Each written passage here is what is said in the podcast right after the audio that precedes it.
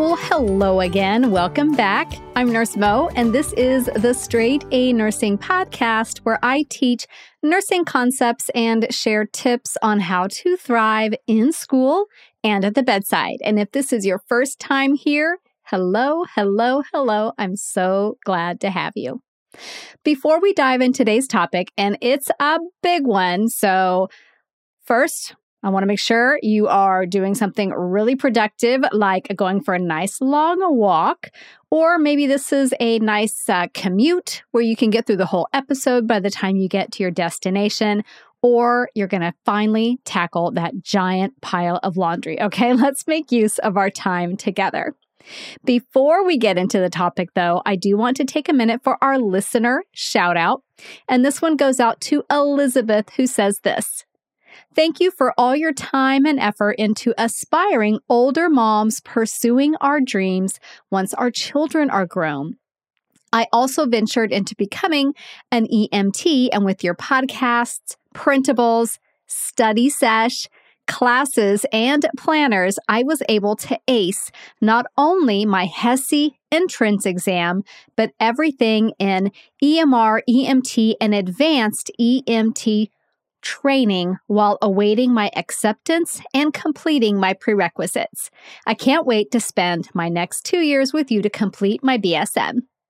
Elizabeth, way to rock your EMT training. I'm so, so proud of you and for pursuing your dream after you did all that hard work, all that amazing work raising your children. It's time for you and your dreams now, right? And I could not be more happy for you. So make sure you reach back out to me when you are accepted into nursing school so I can celebrate with you. And then again, when you get your license, we'll definitely celebrate that one.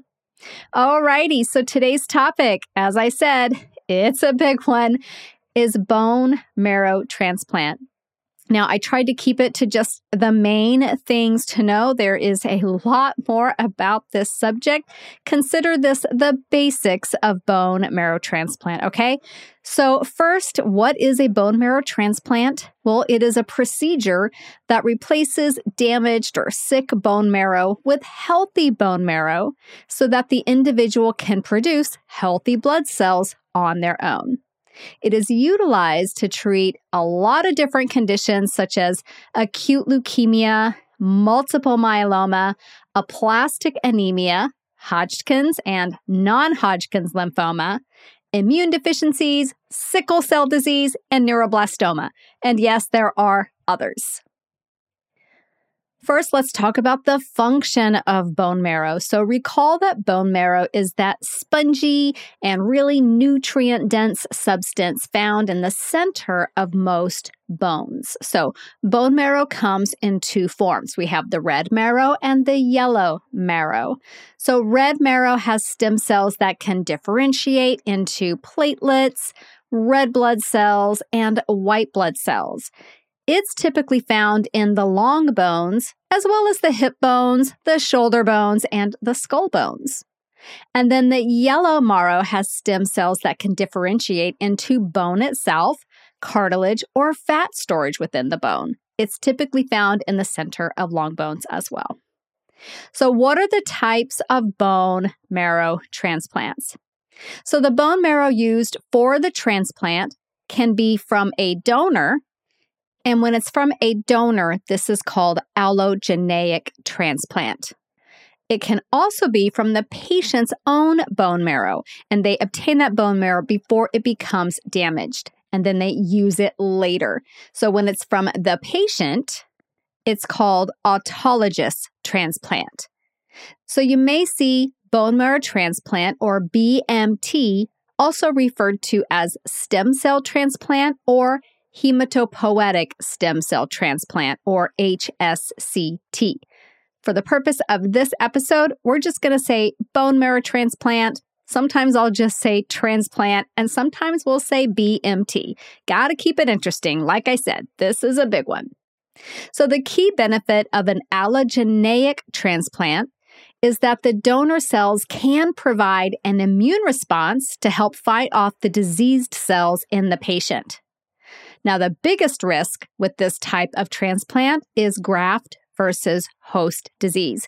We're not going to go all the way into graft versus host disease. That is worthy of an entire episode all on its own, but we'll talk about it a bit here and there. We also refer to this as GVHD. We love our acronyms. All right, let's talk about the autologous transplant. The key benefit of this type is that there is no risk for GVHD because the patient is using their own bone marrow. There's also no need to find a suitable match. The main risk for this type of transplant is that there is no donor immune system protection. So there is a greater chance of relapse. There is a subtype of allogeneic transplant, and that's syngeneic transplant, where the donor is an identical twin. Now, the obvious key benefit of this type of transplant is that the twins are an exact match. So there is a very low chance of the patient getting graft versus host disease or GVHD. Additionally, the potential for the donor cells to grow within the patient, a process called engraftment, is higher. However, since that donor immune system is basically or very, very near identical to the recipient's immune system, the new cells may not recognize and fight off the cancer cells, leading to a higher incidence of relapse. All right, now let's talk about the options for obtaining the stem cells themselves.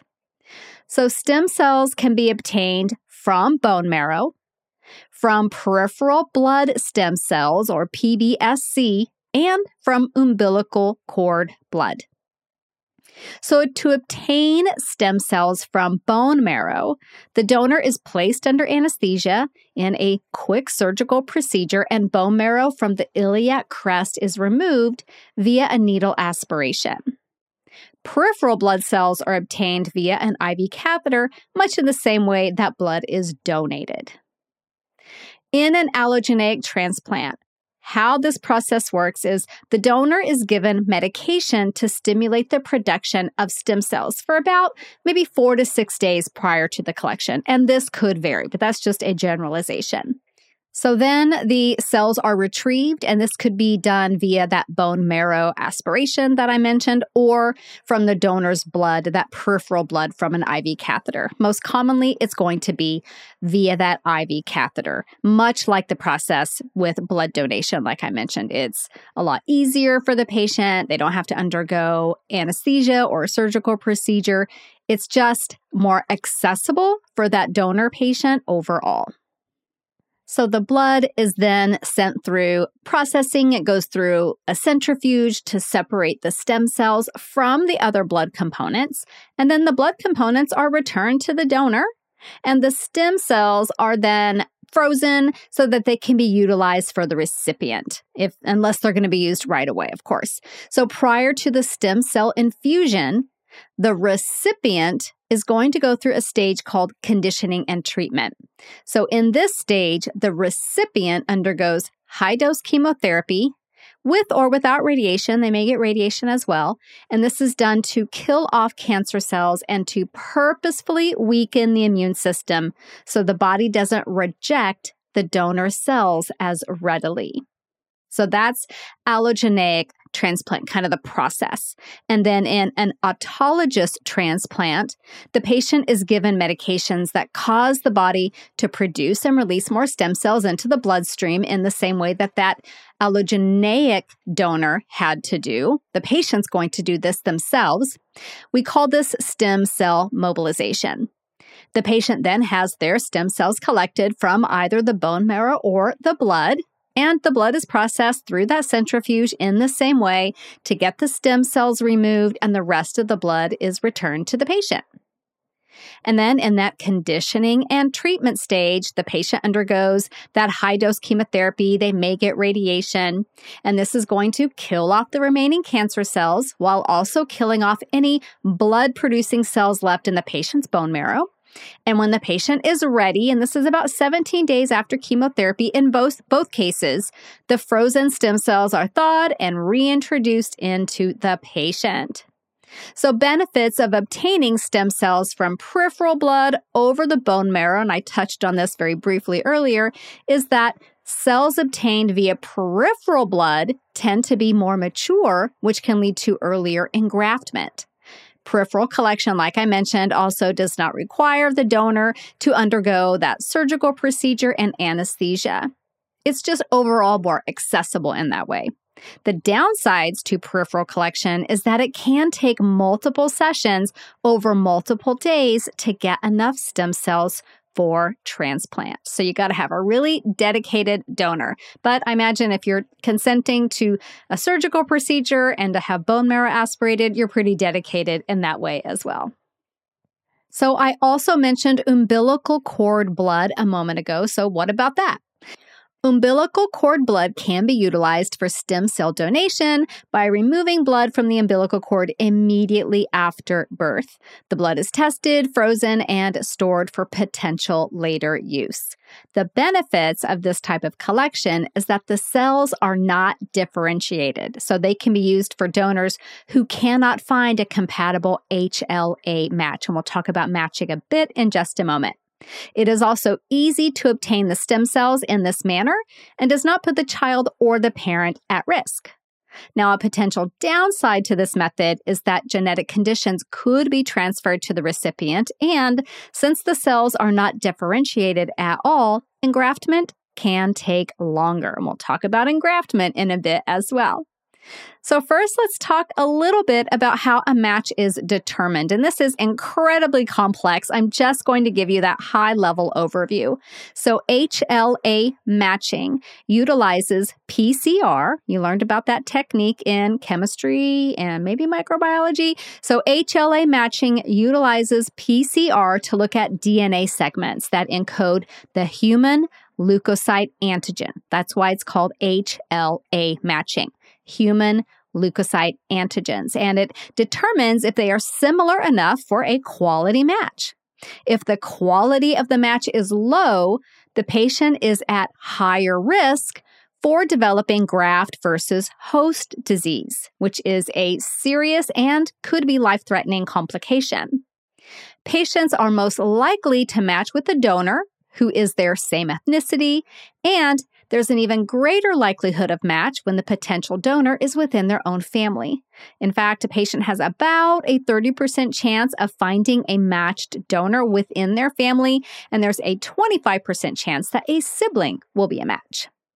Okay, I mentioned engraftment a moment ago and then I left you hanging. So, engraftment is essentially when the recipient's body takes on that newly transplanted cells, those newly transplanted cells, and they begin to grow in the bone marrow.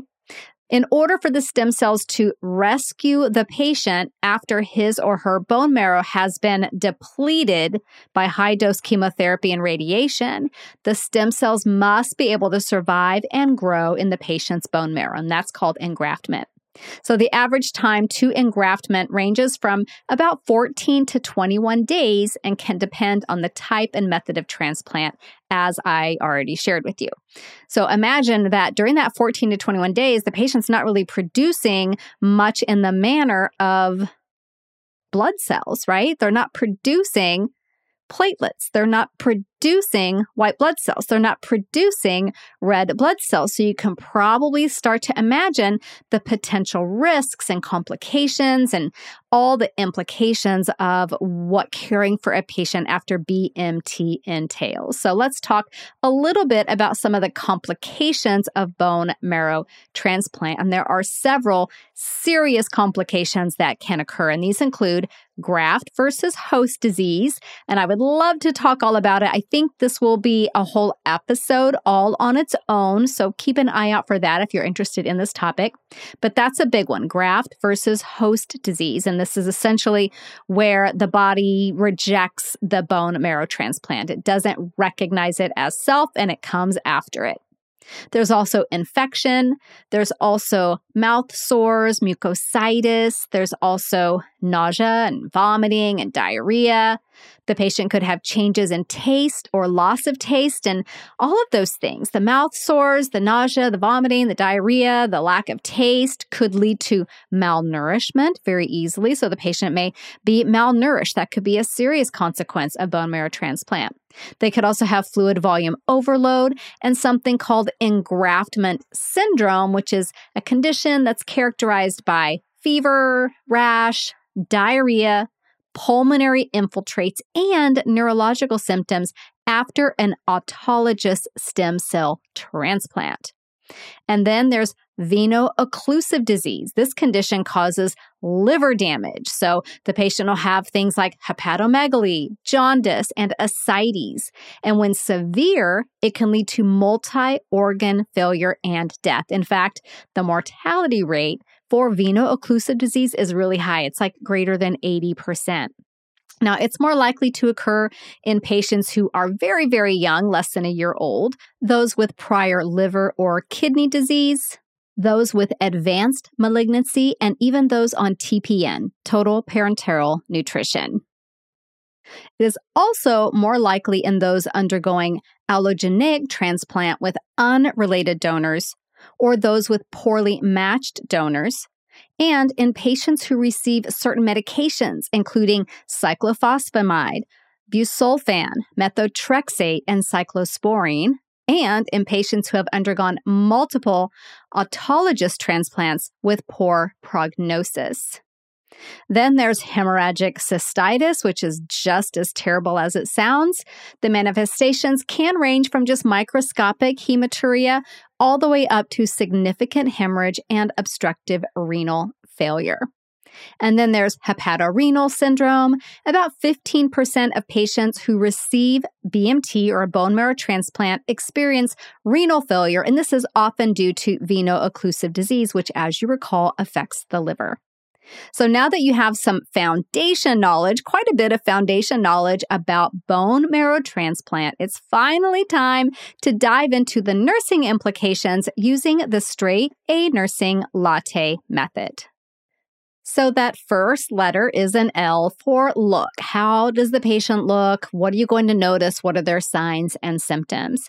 So, if the patient has undergone an autologous transplant utilizing bone marrow from a bone marrow aspiration, they will initially have pain and some bruising at that site over that iliac crest. So, you could expect to see that. And then other signs and symptoms associated with bone marrow transplant are essentially going to be very closely related to those of chemotherapy and radiation because of that conditioning stage, right? Now, common signs and symptoms that you will see are things like nausea, vomiting, diarrhea, the patient will likely be very fatigued. They could have mucositis. That's pretty common, that inflammation and sores in the mouth. They may have significant weight loss. And when you look at their labs, pancytopenia while the patient is waiting for engraftment to occur. I have seen some crazy low platelet counts. Like, of course, you expect the white blood cell count to be low, but people forget about the platelets. I have seen some scary, scary low platelet counts in patients who've undergone a bone marrow transplant. And then, of course, they will exhibit signs and symptoms specific to any post transplant complications that they are experiencing. And there are so, so many. I can't possibly go through all of those with you. This list is very extensive and will vary from patient to patient. But in general, think nausea, vomiting, diarrhea, fatigue, mucositis, weight loss, I would even say reduced appetite, and also that pancytopenia while they're waiting for engraftment to occur. All right, now let's talk about assessment. How are we going to assess our patients who are undergoing BMT or who've gone through a BMT? So, A is the next letter in the latte method, and A is for assess. So, the main goal of your assessments will be to monitor your patient very, very closely for complications and for any signs of deterioration. So, this includes taking vital signs frequently with a very specific focus. Like, you want to be really clear that you're getting accurate temperatures, as this is often a sign of infection. So, normally we don't get excited about a temperature of 100.5, but in a patient with bone marrow transplant, we would. So, after bone marrow transplant, a patient is generally considered to be febrile when their temperature is above 38 degrees Celsius or 100.4 degrees Fahrenheit. In context, to give this some context, if I've got a patient who has not had a bone marrow transplant and they've got a fever of 100.4, my Tylenol order doesn't even cover that. No one's going to care if the patient has a temperature of 100.4.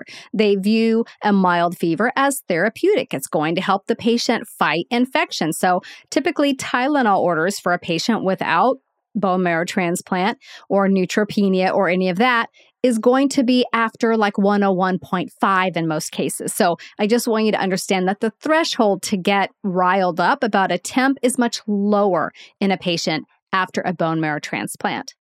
You'll also monitor very closely for signs of fluid overload, and this includes taking daily weights, keeping strict count of all their I's and O's, monitoring for edema and auscultating lung sounds.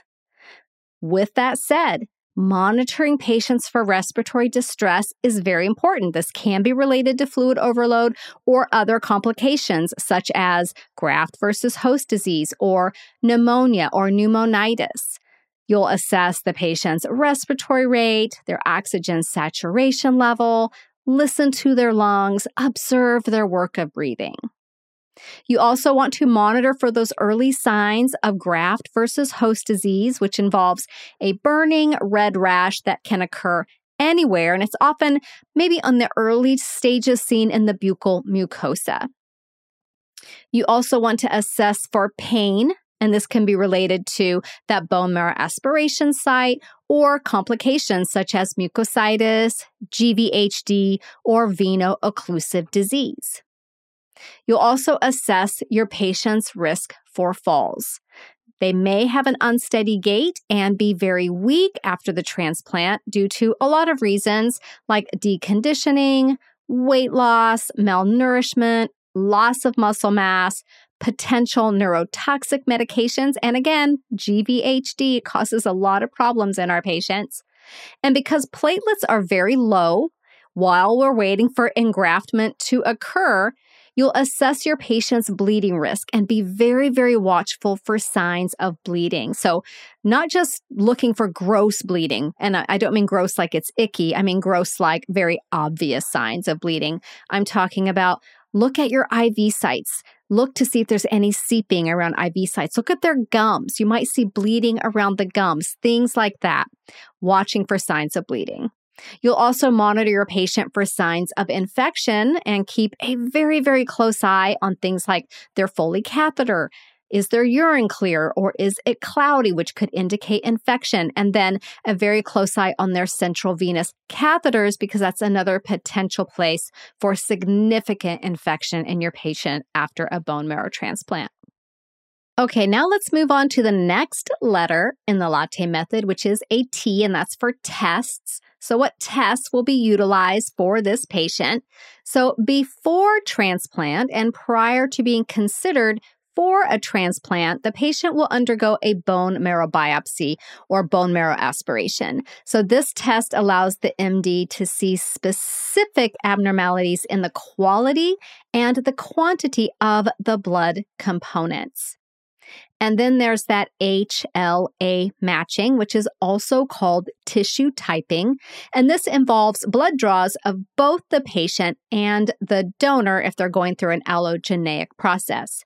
This is not necessary in an autologous transplant obviously.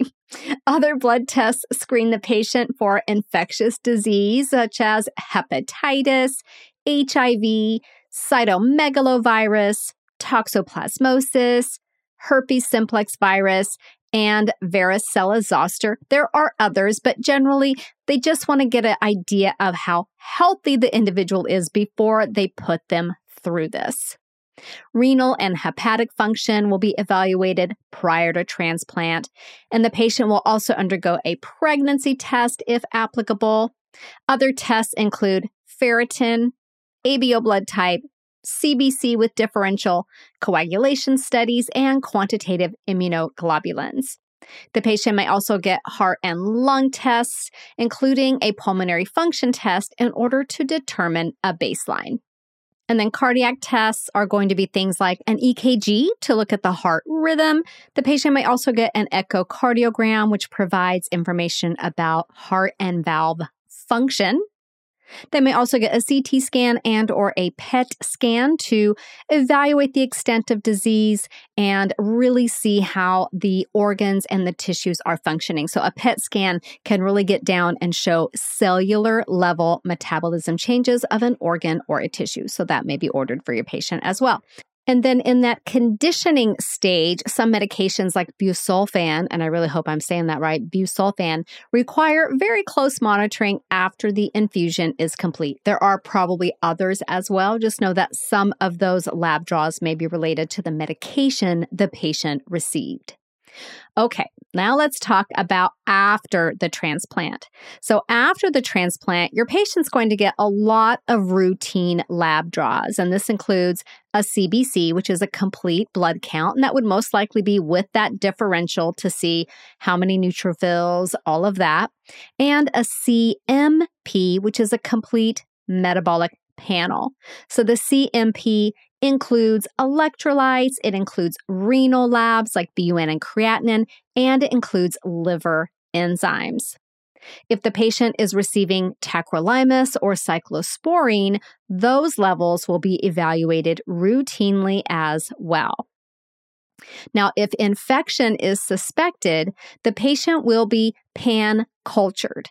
Now, what this means is we send every kind of culture that we can obtain. We get blood cultures, especially if the patient has a central line. We have a very high index of suspicion that they have a central line infection. So we would get blood cultures. We would get urine cultures if the urine is looking suspicious, wound cultures if a wound is looking suspicious. Sometimes we'll pull that catheter and send the catheter tip to be cultured. And if the patient's exhibiting respiratory symptoms, we'll get some sputum if we can. And then chest x ray may be utilized in cases when the patient is experiencing respiratory complications, fluid volume overload, or suspected pneumonia or pneumonitis. And then we did pulmonary function tests prior to our bone marrow transplant. We may do them after transplant when respiratory complications are of special risk or the patient exhibits signs of respiratory involvement. And then, of course, specific tests related to the patient's specific complication, of which there are many. We don't want to forget those. So now let's dive into the next letter in the latte method, which is another T, and that is for treatments. What treatments do we provide for our patient? So, prior to transplant, patients will receive immunosuppressants to help prevent graft versus host disease in that allogeneic transplant. They're also going to be receiving chemotherapy Remember, that's part of that conditioning treatment, and they may get radiation in conjunction with that. And then, of course, they'll get medications to address the side effects of chemotherapy and radiation, such as antiemetics, like the medication ondansetron or Zofran. And then after transplant, to prevent GVHD, the patient's going to get a medication that lessens the potential for rejection, like tacrolimus or cyclosporine. The patient will also get a colony stimulating factor, such as the medication Granix, which is TBO filgrastim, and this may be used to help shorten the time from neutropenia to engraftment. So, we're going to try to get the patient to engraftment quicker with a colony stimulating factor. And this will help reduce the occurrence of neutropenic fever and neutropenic complications. Antibiotics will be utilized in cases of infection and may even be used prophylactically. Remember, the patient is neutropenic and immunosuppressed, so they are at extremely high risk for infection. The patient will be prescribed a neutropenic diet while they're in the hospital to help prevent infection. There's a lot that goes into the neutropenic diet. I'll talk about it more when we get to the patient education component. But in the hospital setting, some key things to know is that it's going to include probably no raw fruits or vegetables and bottled water only. The patient may require packed red blood cells and platelet transfusions. Remember, before engraftment occurs, the patient's not really going to be producing much in the way of blood cells. So, giving platelets, giving packed red blood cells will probably be a daily or near daily occurrence if you work in a BMT unit. Note that those PRBCs are going to be washed prior to administration and may also need to be leukoreduced and CMV negative. And then, of course, specialized treatment will be provided aimed at whatever specific complications the patient has. Another key consideration throughout the entire phase of treatment is infection prevention. That should be like an underlying theme for everything you do with your patient. So, the key tenements of infection prevention include maintaining neutropenic precautions in a private room. It should definitely not be a negative pressure room, and the patient may actually be in a positive pressure room. All visitors and healthcare workers entering the room should wear the appropriate PPE. And other neutropenic precautions include no fresh flowers, no live plants in the room, no stagnant water, basically of any kind or anything that could harbor bacteria. No ill visitors, no pet visits. So if the therapy pets come by, sorry, you can look at them through the doorway, but that's it. And if the patient leaves the room for any reason, they must wear a mask. You also want to ensure that anyone entering the room and the patient also adhere to the strictest standards for proper hand hygiene. You'll provide excellent oral care to your patient utilizing soft brushes or sponges, especially if the patient has mucositis, graft versus host disease, or even just low platelets.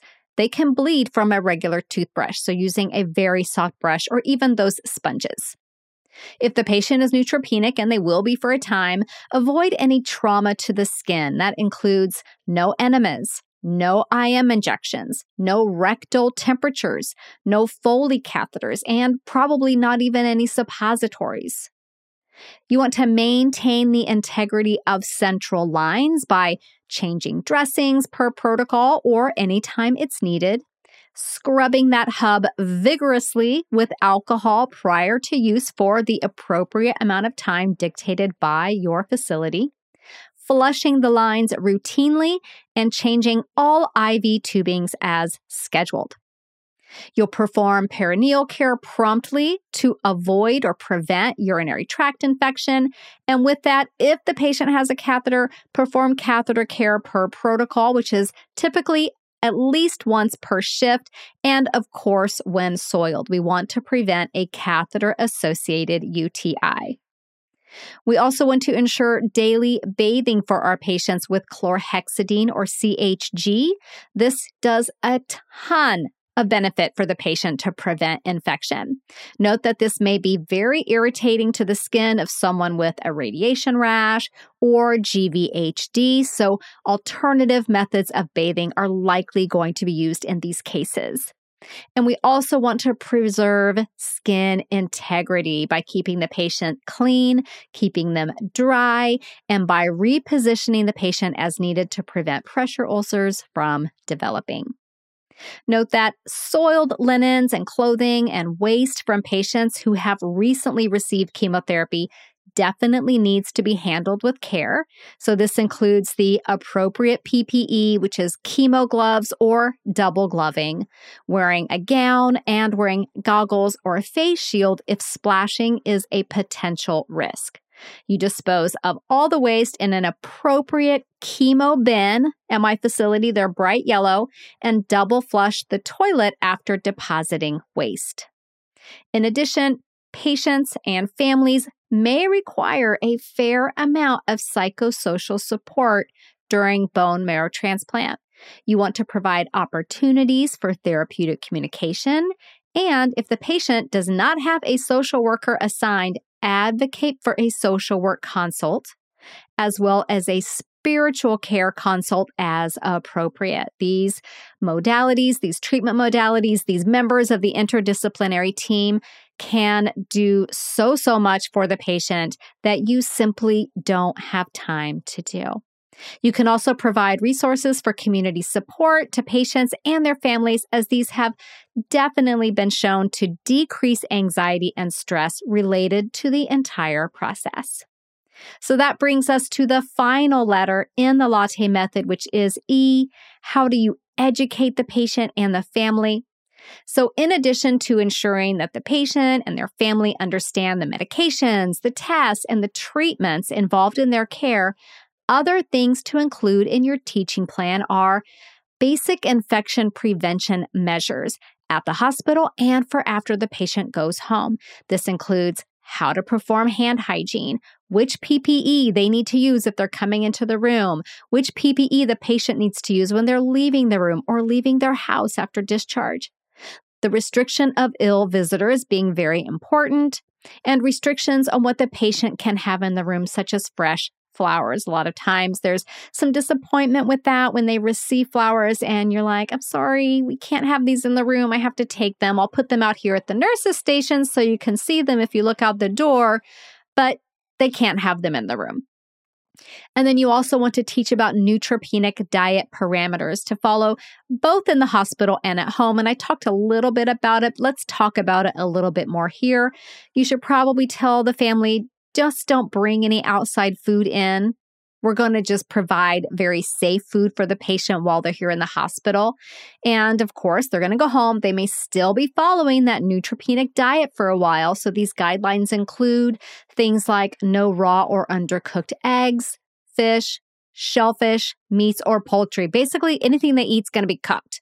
No deli, processed, cured, or smoked meats. Okay, so no hot dogs. I mean, I did see one source that said they, they could possibly have you know, like a processed meat, like a hot dog, if it was very, very thoroughly cooked. But I don't know, hot dogs are kind of weird anyway. So, no deli processed, cured, or smoked meats. Of course, refer to your facility's education guidelines if they do have something specific about those processed and cured meats. Definitely no salad bars. They're not going to any potlucks while they're on neutropenic diet and they're definitely not going to that delicious Indian food buffet down the street. No buffet style restaurants of any any kind. No leftovers older than 48 hours, and they must be reheated sufficiently and only one time. It's not a situation where you to reheat it and then cool it and then put it in the fridge and then reheat it again. That's a just mess them with the bacteria there. That's a beautiful environment for bacteria to grow. The patient may need to avoid most raw fruits and vegetables. It may depend on what the MD states. Sometimes what they'll state is you can have raw fruits and vegetables, just scrub them very, very well. Sometimes they'll say, don't have this kind, have this kind, etc. So make sure that they understand if there are any stipulations around that. They should thoroughly wash all produce, even fruits that have very thick skins, if they're going to be cutting through them, especially. Cutting through them is just going to introduce any bacteria on the outside into the fruit.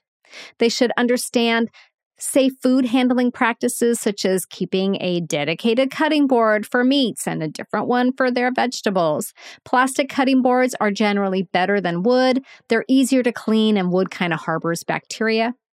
They need to ensure that food is refrigerated or frozen immediately after purchase. So get home from the store, put stuff away immediately, and that leftovers, again, refrigerate them or freeze them within two hours of eating. And for an excellent summary of the neutropenic diet and all the precautions, I'll put a link in the episode notes. There's even more that I mentioned here. And then another thing with that diet is no unpasteurized products, including honey. So, that is the latte method for caring for a patient with bone marrow transplant. That's just the tip of the iceberg. It can get so much more complex, especially when the patient has a complication. So I'll do some follow up episodes, especially about graft versus host disease, hopefully not too far into the future. So in closing, I just want to remind you that bone marrow transplant is an incredible procedure that saves lives. Be the Match is that donor registry, and it has connected more than 111,000 patients with blood stem cell donors. So if you would like to get in on the Be the Match registry, through that National Marrow Donor Program. Go to bethematch.org to get started. I'll put the link in the episode notes as well, but that's bethematch.org. And it basically just involves a simple cheek swab that you do at home. Then you just sit back and wait to see if you've been matched. And the good news is, you might just save a life.